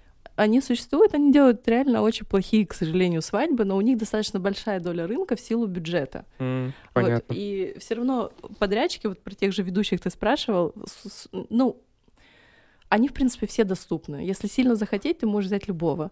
То есть они все равно пересекаются, работают, и понятно, что им выгодно работать со всеми, какая разница, потому что все платят, то есть тут нет какого-то личного там выбора. Это у нас есть личный выбор, потому что ты как-то отвечаешь за, ну, конкретно свое портфолио. Вот. Хотя у них не у всех. Не у всех агентств есть выбор. Кто-то работает просто за деньги, за все, и им это удобно. Вот. С ней нет, у нас так и не состоялось ни разу никакого разговора, никак. Я в какой-то момент заблокировала ее везде в соцсетях, отпустила уже это мысленно и морально, что... Ну окей, ну, потому что там неоднократно было воровство идей, портфолио, еще чего-то. Вот, но просто это не одно агентство, ладно бы оно было одним. Вот, есть еще парочка, которые делают то же самое. Вот, но а, вот в этом году, во-первых, год назад я приняла решение, что я больше не хочу работать со свадьбами, потому что я попробовала корпоративный сектор и поняла, что, оказывается, есть отличия. Первое — это деньги. Не с точки зрения, что там больше или меньше денег. Свадьбы тоже бывают очень э, хорошо оплачиваемые. А с точки зрения, что это чужие деньги, либо это твои деньги. То есть на свадьбу ты тратишь свои деньги. На корпоратив ты тратишь деньги компании. Даже если ты собственник, ты все равно понимаешь, что, ну, окей, я должен, мои, там, не знаю, сотрудники должны быть лояльны, им это важно, там, ну и так далее. И ты все равно готов эту сумму потратить, и ты понимаешь, что это не лично вот твои, там, честно заработанные деньги, которые я должен достать. И отношения совершенно разные. То есть в свадьбе ты зачастую оправдываешь каждый рубль. Вот прям вот каждый. Вот, вот на два рубля, вот как Катя сказала, там больше все это паника, трагедия, там, да ты там нас обманул и так далее. Как вот. Ты могла? Да, в корпоративе зачастую счет увеличенный на сто тысяч рублей, а, оправдывается просто предоставлением, ну, обоснования, почему так, и все. То есть даже встречи может не быть. Это первый момент. Второй момент — это работа вот вне выходных. То есть в какой-то момент я поняла, что я устала от этих переписок. И когда я впервые на корпоративном заседании сказала, что у меня заболел ребенок, чтобы я такое сказала невесте, да никогда в жизни. То есть это все, это прямо истерия. А здесь мне говорят: ой, конечно, конечно, мы перенесем совещание, вообще ничего страшного, типа, сообщи сразу, как вы сможете. Uh-huh. У меня был шок. Типа, что, реально? Кого-то интересует моя личность, моя личная жизнь, там ко мне с уважением относятся. Но, естественно, корпоративы крайне редко обсуждаются после шести. Если там задержался до семи, это вообще просто вау-вау-вау. И у тебя появляется реально право там на жизнь. Ты не сравниваешь бесконечно там себя, свою жизнь еще с кем-то, потому что это разные сегменты, разные секторы и так далее. И получается, что как-то комфортнее. А во время пандемии я отключилась вообще полностью от всего и поняла, что мне всегда говорили, что свадебная сфера, она самая токсичная. Ну, наверное, не самая, но когда сравниваешь, то вот эта вот, ну, такая стрёмная реально конкуренция, она появилась не только у нас, она появилась там и в Москве, и в Новосибирске, там везде, только она гораздо быстрее у них появилась, то есть мы еще так немножечко подотстали. И там вообще прямо идет битва там за клиентов, э, поливание грязью друг друга, это все происходит очень массово там в сетях. Блин, зачем так делать? С кучей перекупов. Ну, на самом деле во многих сферах мне говорят, что это есть. Ну, оно есть, но просто зачем? Ну, мне кажется, каждый же выбирает, как вести свой бизнес, ну, тут так. Хайпить на этом. Давайте мы скажем, что Куджи подкаст хуйня полная. Ненавижу их. Вообще. Кровь. Пой, не понимает, о чем говорит. Каргинов хуёво шутит. Да, да, да. Ну, в общем, у нас тоже, я всегда говорю, что это такой, знаете, мини-заводик, когда в конечном итоге все со всеми общаются, каждый третий с кем-нибудь имел роман, там, кто-то разводится, с кем-то женится, если не женится, то там еще какие-то интриги, расплетни, расследования, ну, в общем, все как везде, только нет общего центра, типа, где по пропускам заходишь, и банщик. Расскажите, с каким бюджетом к вам можно прийти минимальным? Ну, с чем вы готовы работать? От, начиная от какого количества денег? Наверное, в прошлом году мы поставили такую для себя минимальную комфортную планку, это четыреста пятьдесят. Ну, то есть это как бы, когда мы говорим про организованное мероприятие на тридцать человек. Слушай, есть, есть, просто многие как бы считают, что от количества людей э, зависит как бы бюджет праздника. На самом деле это не совсем так. Бывают мероприятия, где там, например, не знаю, тридцать гостей, при этом у тебя бюджет миллион и больше. Бывает там, когда у тебя пятьдесят человек, при этом нужно уложиться там в четыреста пятьдесят - пятьсот. Мне кажется, что четыреста пятьдесят — это такая стартовая история, и то с рядом условий, с нашей стороны, ну и не то, что с нашей стороны, как бы с тем, чтобы получить действительно качественный результат. То есть, например, в эту сумму можно спокойно уложить м, вечеринку с тем же, например, фуршетным вариантом для гостей, с э, развлекательной программой там на пять-шесть часов под ключ.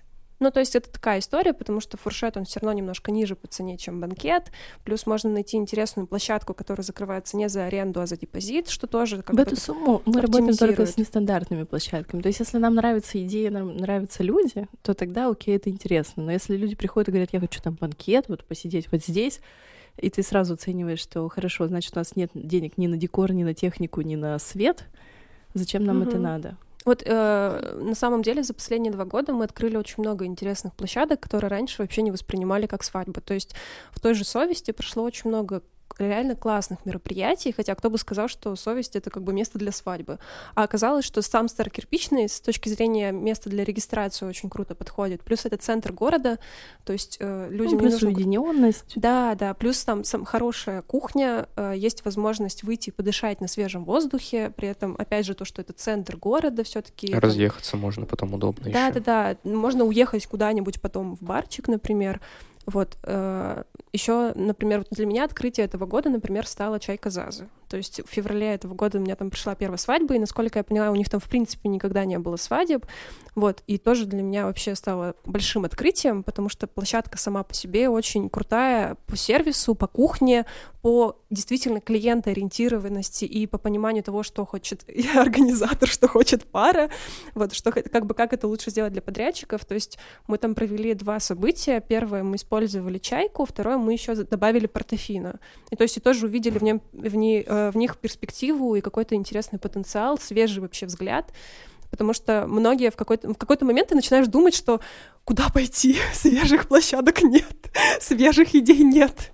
Вот. Создавать и... свою площадку. Да, но на самом деле просто ты ищешь какие-то новые площадки, либо там открываешь новые возможности. Я, когда вот начинают возникать эти мысли, вот э, у нас есть очень хорошая знакомая из Магнитогорска, тоже организатор, вот, и у них, мы там ездим к ним тоже на курс, э, читаем лекции, и когда мы приехали к ним в первый раз, у них действительно одна площадка, понимаете, вот у них одна площадка, они не, уже много лет, и причем в сорока километрах, это вот как бы на границе с Башкирией, то есть они ездят сорок километров в Башкирию, и не сказать, что она вау. Ну, то есть я понимаю, что они там несколько лет, каждый сезон, там, каждую неделю делают, площ... делают свадьбу в этом месте, мне кажется, и когда она приезжала сюда на проект, у нее просто какой-то взрыв был, она говорит, боже мой, там диджитал-порт, хотя в прошлом, как бы на тот момент все такие, диджитал-порт, что в нем такого? А она просто там с ума сходила. Но проблема Перми вообще в том, что люди не развиваются. Ну, то есть нам удобно, допустим, там вот гастропорт существовал столько лет, диджитал-порт, и вот все примерно одинаково делали. То есть вот здесь стоит там зона регистрации, вот здесь стоит там это, это, это. И никто не мыслит э, масштабно. Ну, то есть как трансформировать зал, вообще это невозможно. Зачем его трансформировать? Вот ты зашел, оно здесь. Ну, то есть банкетным менеджерам понятно, им удобно. Зачем им придумывать, куда уносится там грязная посуда, где чистый поток посуды, там как работают официанты? Понятно, что вышел, ну как бы все классно. Но с точки зрения там тех же декораторов и организаторов, декоратору неудобно менять вот этот зал, потому что ему нужно сидеть и реально доказывать, что это будет удобно там, или красиво. Ему думать, продумывать там план, сцены тоже совсем как бы невыгодно. Зачем? В итоге он работает, окей, как сказали, так и буду делать. И по идее на себя сто процентов должен брать эту ответственность организатор. Но почему-то так получается, что организаторов сейчас много, но никто этого не делает. И как только мы что-то меняем, буквально проходит два месяца, такие же проекты появляются. Воруют. Удивительным образом. Ну, сначала я думала, что воруют, потом я поняла, что ну, они не воруют, они повторяют, потому что появилось решение опробованное, новое. И вроде как оно действует. И вот как раз ключевая особенность этого Магнитогорска, то есть в силу своей этой одной площадки, они вынуждены постоянно ее менять. То есть мозг кипит от того, как ты вот в рамках этих тысячи квадратов десять лет работы должен выдавать все время новый какой-то результат. У них еще самое интересное, что э, там, несмотря на то, что он там в несколько раз меньше, чем наш город, но там сидит Металлург, и там сидит половина сборной России по хоккею. И то есть как бы там... Детский день рождения восемьсот тысяч рублей. Поэтому... В принципе, у всех дети появляются. Это очень интересная история. С продолжением как раз. Вот поэтому, не знаю, мне кажется, что здесь действительно два пути. Либо ты ищешь какие-то новые площадки, либо ты думаешь над тем, как трансформировать уже существующую. Вот. Во втором мы очень сильны, я думаю. Прямо уверена. Ну, еще воспитывать своих клиентов. То есть э, изначально не было вообще понятия свадьбы, когда мы начинали. Ну, как были, но это была реально столовка, там, э, ну, вот все как было. И э, то же самое, что вот я рассказала там про триумф, когда черная скатерть, это казалось, типа, что за дичь, там, зачем там свет на сцену. А сейчас для нас это норма. Если мы выбираем триумф, соответственно, это сразу доп. Оборудование реально тысяч на триста. И в меньшую историю мы просто не будем продавать триумф, потому что это неинтересно. То есть мы не дадим красивую картинку, мы сразу понимаем, что их там проектор не справляется. И это все тоже прививается, это все показывается примерами.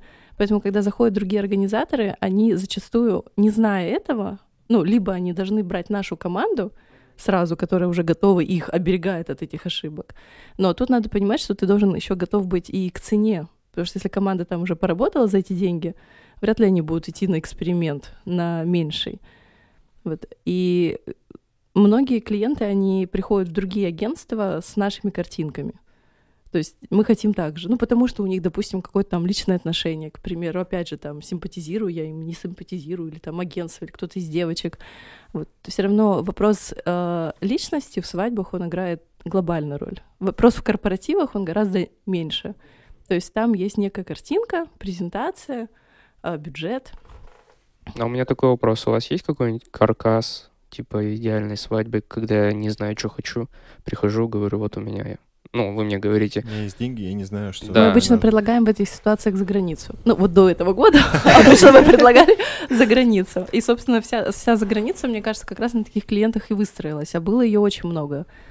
У и... нас, на самом деле, была в прошлом году такая очень классная история. А, вообще Черногория появилась абсолютно внезапно. То есть у нас в результате получилось, что поехало три пары. Вот первая пара — это была моя подруга, которая встречалась э, со своим парнем десять лет, и они сами из Кудымкара. Вот, и она говорит: Кать, я, ну, как бы мы понимаем, что мы хотим свадьбу, но мы ни за что не хотим Кудымкаре, потому что мы понимаем, во что это все выльется. Что нам делать? Вот. И я такая говорю: давайте, типа, я вас сведу с Олей, вы как раз пообщаетесь. В общем, после встречи они договорились, что они будут делать свадьбу в Черногории. И все, и понеслось. И дальше как раз пришли ко мне пара, они тоже десять лет встречались вместе, у них двое детей, и как раз-таки десятую годовщину их отношений они как раз, ну, хотели зарегистрировать и сделать э, свадьбу. Изначально они пришли с тем форматом, что у нас есть тридцать гостей, мы хотим такую семейную историю, там, с вечеринкой и так далее. Мы начали смотреть площадки, вот, и я как бы понимаю, что жених достаточно требовательный сам по себе, им обоим где-то по тридцать пять лет, по-моему.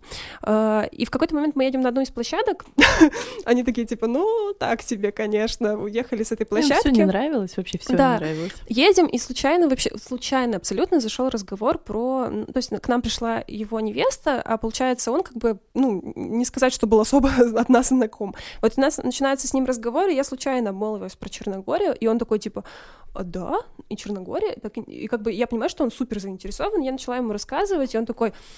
а сведи меня, типа, я хочу пообщаться, типа, сведи меня там с Олей. Всё, они пришли на встречу, и после встречи он такой, типа, я готов хоть сейчас вносить предоплату, мне эти гости вообще не нужны, я хочу уехать с семьей отдельно. А нужно понимать, что как бы у нас уже были запланированы даты, когда это будет все проходить, то есть в конце, это было там в двадцатых числа сентября, а они уже купили путевку в Турцию с первого по двадцатое, то есть у них прямо вот так было.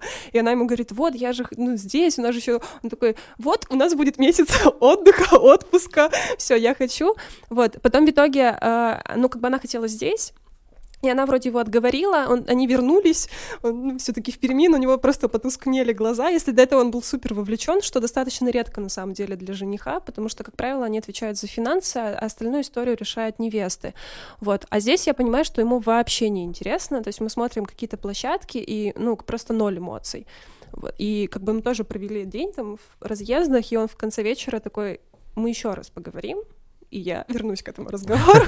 В общем, спустя несколько дней они приехали и сказали, что все, мы будем делать за границей. И в итоге они уезжали вместе со своими детьми. Одному там четыре года, другой там буквально несколько месяцев. Они вернулись из Турции на следующий, буквально через два дня уехали в Черногорию, и мы делали им там тоже свадьбу. А третья пара тоже... Ну, у нас вот просто все пары десять лет встречались. Я не знаю, как-то так у нас случилась эта выборка, и у нас вышло... Вы встречаетесь десять лет, значит, мы идём к вам. И у нас так по градации. То есть у нас первый день была свадьба для двоих, вот прямо для двоих. Второй день... Ну, вторая свадьба у нас было как раз шесть человек, это вся семья. И третья свадьба на двадцать пять человек. То есть такая дружеская вечеринка. Вот такая интересная история, конечно, вышла. Так что если вы хотите свадьбу для двоих, то это сто процентов... Нет, это правда, это сто процентов не Пермь. Ну да. Все-таки это куда-то выезд куда-то. Потому что для меня это был первый заграничный проект, и я поняла, насколько по-другому там э, ты себя сам чувствуешь как организатор. То есть если здесь, например, для тебя важен декор, для тебя важна площадка, для тебя важно обслуживание. Вот мы были, например, в одном ресторане, где просто было отвратительное обслуживание, и я просто весь день гладила скатерти рваные. И когда я попросила там официантов, они нажаловались управляющему, и они писали, управляющий писал: Оля, успокойте вашего администратора, не трогайте наших официантов. И я просто Просто весь день в платье эти, гладила эти скатерти, но я понимаю, что как бы вся эта история затмевается видом на море, когда ты видишь, в, в, ну, как будто ты смотришь в окно, а там просто море. И ну, зачастую сервис за границей гораздо ниже, чем в России. Хотя все говорят, в России там не знают, что такое сервис. Ну, конечно, не везде знают, но все равно, когда ты работаешь с одной и той же площадкой, если у тебя есть какой-то идеал сервиса, они рано или поздно все равно начинают тебя слышать и стремиться. Но, во всяком случае, у меня так. Возможно, у других не так. Я хочу, чтобы вы рассказали про идеальную свадьбу. Вот прям с вашей точки зрения. Не, кото, не на которой вы были, а как, ну, какую себе вы представляете? Ну, если на самом деле говорить там, ну, про мое видение, все-таки вот, как мы вначале говорили про эту профдеформацию, все-таки в городе она существует. То есть если, например, перекладывать на себя, на свой опыт, я понимаю, что я бы сто процентов не хотела в Перми, потому что я не буду себя ощущать невестой, я буду себя ощущать, наверное, подрядчиком, тем же организатором, потому что понимаешь всю подводную кухню этой, ну, как бы, там, площадки, подрядчиков и так далее. Вот. Я для себя, когда я просто, когда пришла в агентство, вот у нас было одно из домашних заданий — нарисовать свою идеальную свадьбу. А, моя было. Идеальная свадьба была в Digital Port, как я сейчас я помню. Все в серых платьях, осенью. Как бы потом я спустя, наверное, года полтора нашла эту презентацию, думаю, господи, что, боже мой, какая интересная забава у меня была. Вот, я сейчас понимаю, что реально очень важно от всего этого отстраниться, чтобы ощущать этот день действительно по-особенному. Вот, поэтому я бы, например, э, не знаю, у меня мечта — это Грузия. То есть я понимаю, что я бы очень хотела вывести там своих друзей, своих родителей куда-то за границу, при этом я понимаю, что мне хочется, чтобы там тем же моим родителям было комфортно, и там та же Грузия, например, с точки зрения гостеприимности, там, того же русского языка, она такой достаточно оптимальный вариант. Вот. Но при этом, чтобы была возможность не просто какого-то ужина, какой-то развлекательной программы, ну, не люблю слово «развлекательная программа», но то есть какой-то вечер, действительно вечеринка.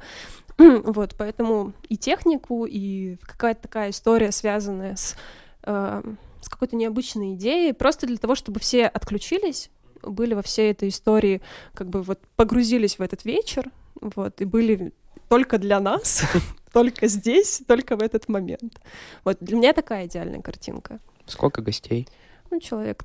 Я иногда думаю, что человек тридцать, но потом я понимаю список своих друзей, понимаю, что это минимум пятьдесят.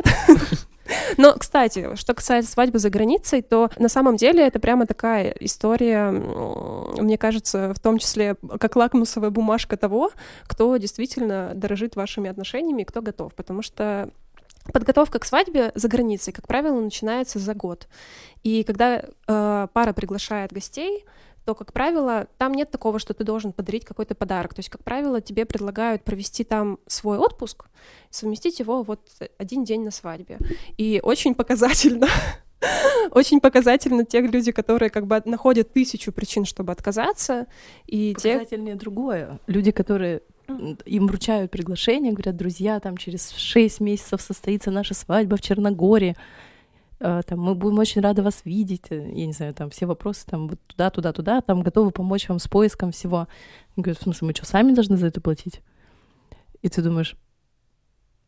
Ну, не знаю, как ответить. За пять лет работы вот именно с, за границей у меня один-единственный жених готов был оплатить все расходы. Это вышло примерно на полтора миллиона, чтобы ему перевести двадцать четыре гостя, оплатить все перелеты, оплатить их проживание. И, по-моему, если не ошибаюсь, там были завтраки, что-то такое включено. А, ну и понятно, что день свадьбы, естественно, он оплачивал. Все остальные э, чаще всего оплачивают только родители. И то, если возрастные родители. Если нет, то чаще родители доплачивают за эту свадьбу. Вот. И для меня это всегда интересно, почему люди настолько у нас тяжелые на подъем, почему они не могут оценить... Почему вообще отношение к свадьбе такое, что, блин, я что, должен сам типа за свои деньги лететь на вашу свадьбу? А почему ты не можешь воспринять, что это офигенная возможность увидеть какую-то точечную историю в другом там месте, куда ты никогда не собирался? И причем вот только когда я начала работать со свадьбами за границей, я поняла, насколько по-другому ты видишь э, страну, когда впервые в нее приезжаешь, работаешь, ищешь новых подрядчиков, ищешь какие-то суперские места, локации, узнаешь вообще законы, которые... Не знаю, я на Кипре работала восемь свадеб. Я ни разу там не купалась. Когда меня спрашивают, типа, что, где с детьми отдохнуть на Кипре, я понимаю, что, блин, я вообще вам расскажу все, где поесть, где организовать, где купить букеты, где спиздить эвкалипт. Не знаю, какие... Когда у вас сезон змей, потому что, когда ты пиздишь эвкалипт, ты попадаешь на этих змеек в горах, как вылупляются яички и так далее. Когда отключают электричество на Кипре. О том, что никак вообще не коснется туриста. И как ездить там на правосторонней машине. В общем, все что угодно, но вот где классные пляжи Кипра, я до сих пор не узнала, хотя я обожаю Кипр. Ты расскажешь нам про свою идеальную свадьбу? На самом деле, мне кажется, моя вторая свадьба, она была идеальной, потому что мой муж дал добро, в принципе, вообще на все, и он не участвовал вообще в организации. Мне казалось, что я ее делала для него, ну, потому что для него это была первая свадьба. Я просто не исключаю ничего из своей жизни. Вот. И там я готовила какие-то сюрпризы, группы. Ну, многие моменты, они были такие прям... Мне казалось, что вообще-вообще супер-супер уникальные. Вот. На самом деле, когда свадьба закончилась, все там выдохнули, все были счастливы. Я такая говорю, ну что, типа, как там вообще тебе свадьба? На что он говорит, ну, слава богу, ты довольна? Я говорю, да. И все в этот момент подрядчики встали и начали, типа, хлопать, что слава богу. То есть оказалось, что я всех держала в таком капец напряжении все полгода. У меня было два организатора из Перми, из Крыма, и я... В состоянии невесты вот в начале. Вот, что люди были настолько счастливы, что в конце своей свадьбы я сказала, я довольна, это была, типа, свадьба моей мечты. Вот, и я не так давно, у нас было пять лет э, со дня свадьбы. Вот, и я пересматривала свадьбу, и понимаю, что мне вот как раз за свою свадьбу вообще не стыдно. То есть это то, что я там готова пересматривать, кайфовать, и мне кажется, что в моем случае это было там лучшее.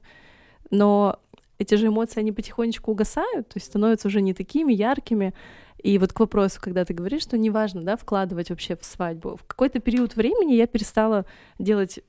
Ну, то есть вот у нас состоялась свадьба, я подумала, ну, все окей, типа, там, все закончилось. Прошло пару лет, и я начала очень активно заниматься какими-то внутренними мероприятиями для семьи.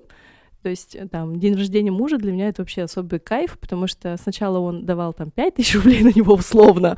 Вот теперь там мы дошли до ста тысяч рублей, и я понимаю, что, конечно, это тоже не тот бюджет, с которым мне бы хотелось работать с точки зрения подрядчика, но с точки зрения э, сделать какое-то классное событие, там, с учетом, что у меня есть там масштабные мероприятия, на которых мы пробуем точечно что-то, и здесь можно там на двадцать человек сделать реально крутую вечеринку, у него еще день рождения тридцать первого декабря, вот под Новый год, да, с тридцатого на тридцать первое мы празднуем, и для меня, по сути, это как... Э, Новый год с друзьями, ну, только с каким-то конкретным поводом. И каждый год это такой внутренняя эстафета, типа удивить, сделать вау, сделать что-то крутое, там как-то порадовать, выглядеть красиво. Вот. И тоже, казалось бы, зачем праздновать как-то там феерично день рождения? То есть можно там сесть, не знаю, пивка попить. А, хотел спросить, может быть, вы дадите несколько советов для ребят, которые собираются пожениться, и чтобы они не обосрались, как говорится, ну, во время организации. Каких ошибок не надо допускать? Например? Мне кажется, самый первый вопрос нужно спросить, зачем тебе свадьба? То есть нужно поставить себе цель? Или что? Понять, для... зачем ты это делаешь? Ну, да, то есть ключевое, для чего ты это делаешь. То есть если ты это делаешь для себя, то в жопу все стереотипы, правила, мамино наставление и так далее. Просто веселись. Ты делаешь для себя, кайфуешь. Хочешь в баре, делаешь в баре. Хочешь там босиком, там в шортах, в чем угодно делаешь. Потому что тогда ты получишь реально истинное удовольствие. Если ты делаешь это для кого-то, для Инстаграм, для показухи, там, я не знаю, доказать начальнику, мужу, как у нас иногда бывает, наебать родственников мужа. Почему бы и нет? Ну, как бы, если ты в априори идешь в такие отношения, ну, окей, тогда и наёбывай до конца, а не наполовину. Вот. Потому что все вот эти вот половинчатые стандарты, двойные стандарты, они в первую очередь боком обходятся самой паре. Когда свадьба проходит, деньги потрачены, а ощущения кайфа не было. У меня, наверное, совет такой более практический, практичный. В общем, я рекомендую сходить обязательно на консультацию к организатору, даже если вы думаете, что ваша свадьба очень маленькая и там не, особой работы нет. Я все равно рекомендую на первую ком- сходить консультацию как раз-таки к профессионалам. Просто она для всех сейчас абсолютно бесплатна, то есть все это пропагандируют. И на самом деле даже после первой встречи можно понять вообще объем работ.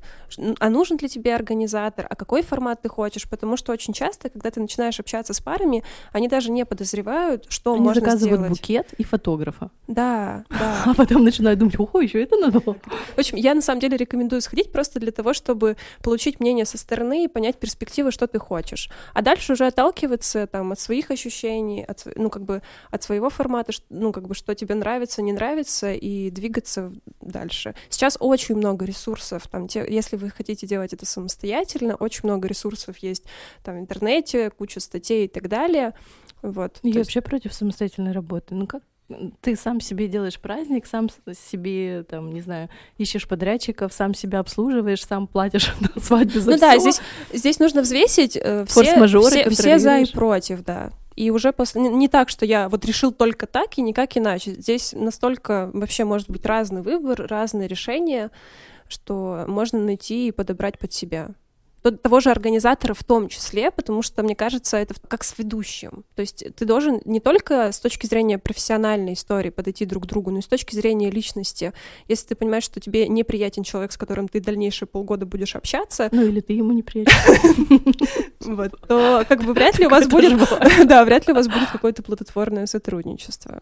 Спасибо большое, что дослушали до конца. В гостях у нас сегодня были Ольга Козич и Катя Калинина. Девочки, спасибо большое. Спасибо вам. Спасибо. Класс. Было очень интересно, да. Все? Нам тоже. Всем пока. Пока. Спасибо.